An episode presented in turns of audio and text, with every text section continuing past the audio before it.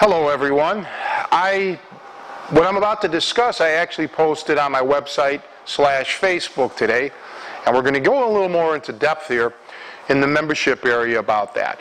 And this subject is mental conditioning slash being controlled. Okay, and as I mentioned on Facebook, I'm not talking about following the rules and regulations of a gym or treating each other with respect. We all are a part of a civilized society, and that has to be honored.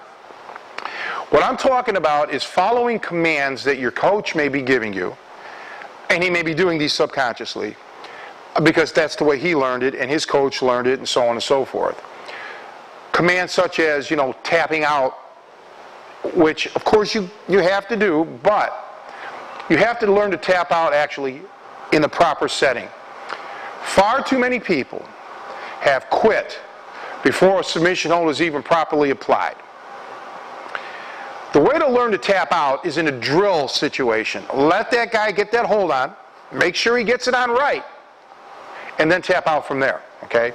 When you're sparring or when you're going in your quote unquote live scenario, you cannot condition yourself mentally to give up too soon. A good couple of things you need to do. Number one is maybe set up rules that the minute the submission is even framed up, you quit. Okay? Now that is not conditioning your mind to give up uh, too soon because the hold is, isn't properly on. It's conditioning you to just give up at a certain parameter. Like let's say the minute a guy crosses this line, you stop. Okay? Obviously, your, your mind is strong enough to not make that correlation in real life that if somebody crosses a line, you're going to give up. All right? When I was taught, and I'm not saying again that my coach was, you know, doing the right thing. He was very brutal to me, and my training would not fly in today's world. But when he put a submission hold on me, and of course, anyone who's had submission holds put on by me knows that they're very, very painful. He didn't just let go of that lock. Okay? I never knew what the conception of tapping out was. There was no such thing. I wasn't introduced to that. I was screaming, ah, you know, whatever, and banging, but he kept it on, kept it on, kept it on, and then afterwards, I was punished. Yes, that's the word. I, I stood up. I had to have my eyes closed. I stood like, you know, with my hands out and, you know, whatever and I got hit somewhere, okay? I got swatted hard. It could have been the back of my head, my back, my arms, my legs, my front. I never knew where it was coming. And he would intimidate me. Be, I, I could sense that he was around me. I never knew exactly when he was going to strike me. Boom. That made a connection in my mind that those submission holds are going to create pain, okay? And what that taught me, because I didn't want that to happen, was to never allow him to even frame up. Don't get that submission on. Fight tooth and nail. Now there are going to be times when you're hooked, okay? That that holds on you and you know, there's nothing you can do. But that should be incredibly rare. And I've seen through the years so many people tap out to submissions that just weren't even put on properly. How do I know?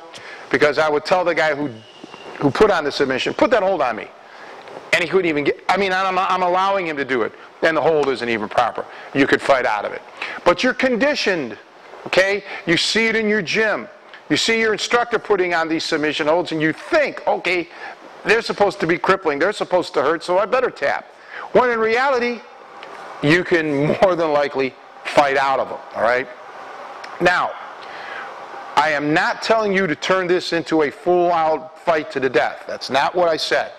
Let's regroup again. I'm actually telling you just, hey, if you're going to play that game, just tap out the minute he frames something up. All right?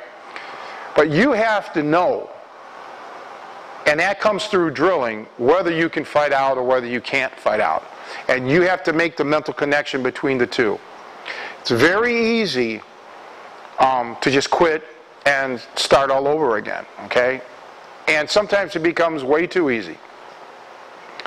And you can't have that because that's just going to hamper you, be it a sportsman or be it in, in, in the street. You've got to have that switch to know when I can fight to the finish. And it's something that you def- definitely need to work on, okay? Now, when it came to me, obviously I was a younger boy. My, my coach was very uh, strong and so gifted, I mean, there would have been no fair fight in the beginning, right? But like he once told me, I fought for that submission, meaning him. This is him speaking. I, I fought to get that submission. I got that submission, and now you're going to tell me to give it up? You know, it was a, it was a psychological thing that taught me, hey, it's my fault, me now as Tony, it was my fault to allow my, my coach to get this hold on. And now I have to hope that he's going to be nice enough to, to tap out or to let go when I'm tapping out? No. Okay? So the conception of tapping out and giving up was never introduced to me. Now, so many times we rely subconsciously, again, because we're controlled, we rely on somebody's good nature, all right? Well, this guy's really not out to hurt me. And if he does it, he didn't mean it. Well, there's people out there that mean it, even in a sporting environment, okay? They're out to beat you at all costs. When it comes to the street, there's people out there, obviously, that are murderers, okay? You think this guy's going to care about you? No. You've got to start realizing that you have to take a negative approach. Actually, the people are out to do you damage.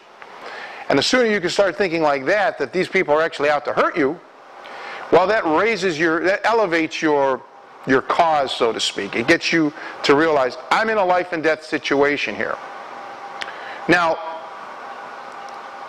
if somebody toe holds you, heel hooks you, or something, and blows out your knee, in many ways that can become life altering. All right? You may not die from it, but you may miss work. You may have other uh, uh, hobbies and so on that are now gone. Uh, and you, you, may never recover fully. All right? You, you better have insurance because you're going to have to pay for it. Uh, same with your arm. What if he breaks your arm? What are you going to do? Okay, how are you going to go to work? How are you going to do this and that? Okay, so these things can really, everything has to, you know, you got to realize that it's it's it's mind blowing. So when you when you re, just easily tap out to things, you're actually doing yourself a disservice. And like I said, you might as well tap out the minute it's framed up.